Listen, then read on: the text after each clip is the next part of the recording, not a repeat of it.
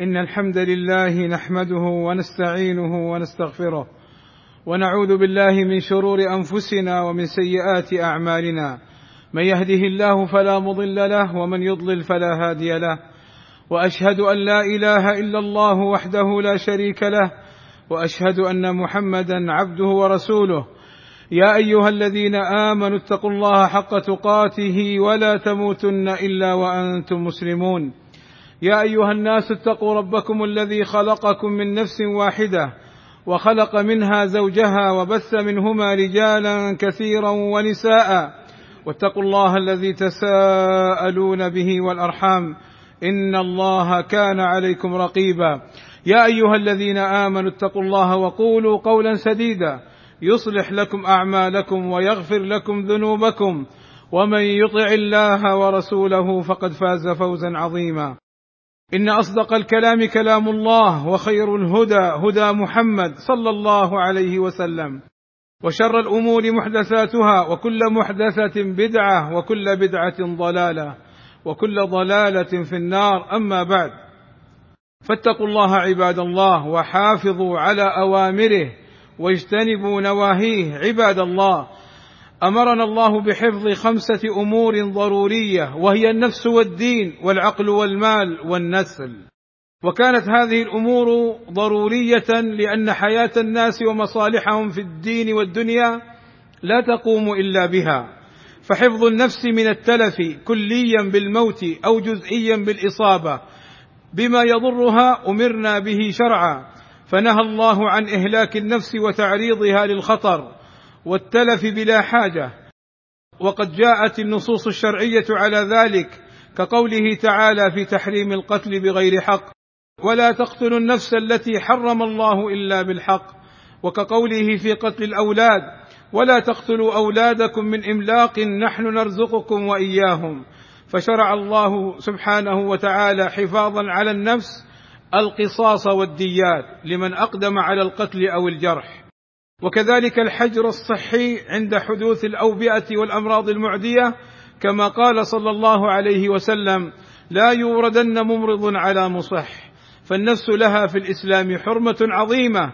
قال صلى الله عليه وسلم قتل المؤمن أعظم عند الله من زوال الدنيا بل حفظ الشرع النفس ولو كانت نفس كافر. قال صلى الله عليه وسلم من قتل معاهدا لم يرح رائحة الجنة وإن ريحها يوجد من مسيرة أربعين عاما. ولعظم شأن النفس كان من قتل نفسا واحدة كمن قتل الناس جميعا ومن أحياها كمن أحيا الناس جميعا. بل جعل سبحانه في قتل القاتل حياة للناس فقال ولكم في القصاص حياة. أي تنحقن بذلك الدماء.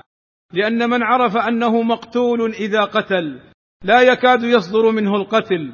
وإذا رؤي القاتل مقتولا خاف الواحد أن يكون مثله. بل لا يجوز للمسلم أن يقتل نفسه أو يعرضها للبلاء والهلاك والعذاب. قال صلى الله عليه وسلم من تردى من جبل أي رمى نفسه من جبل فقتل نفسه فهو في نار جهنم. يتردى فيها خالدا مخلدا فيها أبدا. ومن تحسى أي شرب. ومن تحسى سما فقتل نفسه. فسمه في يده يتحساه في نار جهنم.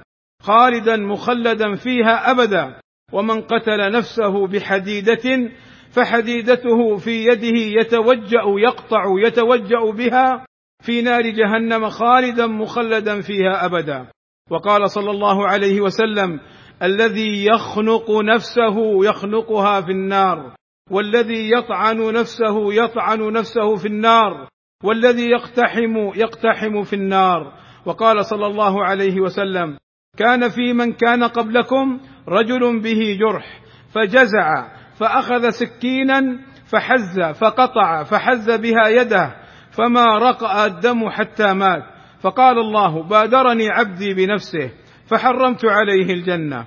ولم يصل النبي صلى الله عليه وسلم على رجل قتل نفسه. والله أسأل لي ولكم التوفيق والسداد وأن يغفر لنا الذنوب والآثام والزلات. إنه سميع مجيب الدعوات.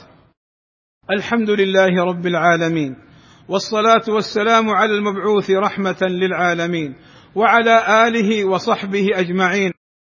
عباد الله لحفظ النفس من التلف أبيح للمسلم أكل الميتة إنقاذا لنفسه من الموت إذا لم يجد غيرها. ويحرم قتل النفس بغير حق قال صلى الله عليه وسلم أول ما يقضى بين الناس يوم القيامة في الدماء. وأخبر النبي صلى الله عليه وسلم أن قتل النفس من السبع الموبقات المهلكات.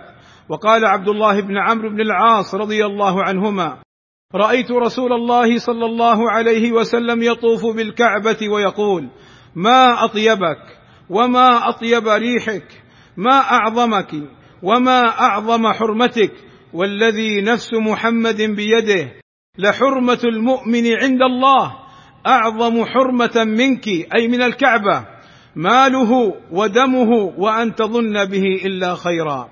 عباد الله إن الواجب على المسلم أن يحافظ على نفسه وعلى نفس غيره مما يؤذيها وأن يتعلم ما يساعده على السلامة وهو ما يعرف بالإسعافات الأولية ولها برامج يتعلم ويتدرب فيها الواحد منا كيف يتصرف عند حدوث مكروه لنفسه أو للغير؟ وكم أنقذت الإسعافات الأولية انفسا من التلف أو الضرر الكبير بإذن الله؟ وكم تعرضت أنفس للتلف أو الضرر الكبير بسبب الجهل بكيفية التصرف عند حصول حادث ما. ومن ذلك الاتصال السريع بالجهة المعنية كالإسعاف والدفاع المدني ونحوهما. والحذر مما يفعله بعض الناس من التجمهر والاجتماع عند حدوث حادث دون فائدة إلا إعاقة رجال الإسعاف والمرور والأمن من الوصول السريع للحادث وفعل ما يجب فعله. عباد الله إن الله وملائكته يصلون على النبي. يا أيها الذين آمنوا صلوا عليه وسلموا تسليما. فاللهم صل على محمد وأزواجه وذريته كما صليت على آل إبراهيم. وبارك على محمد وأزواجه وذريته كما باركت على آل إبراهيم إنك حميد مجيد. وارض اللهم عن الخلفاء الراشدين أبي بكر وعمر وعثمان وعلي وعن جميع أصحاب النبي صلى الله عليه وسلم. وعنا معهم بمنك وكرمك يا أكرم الأكرمين. اللهم إنا نسألك العفو والعافية في الدنيا والآخرة. اللهم حبب إلينا الإيمان وزينه في قلوبنا. وكره إلينا الكفر والفسوق والعصيان. اللهم وفق ولي أمرنا لما تحبه وترضاه. اللهم أصلح به العباد والبلاد واحفظه اللهم من كل سوء. وصلى الله وسلم على نبينا محمد وعلى آله وصحبه أجمعين. والحمد لله رب العالمين.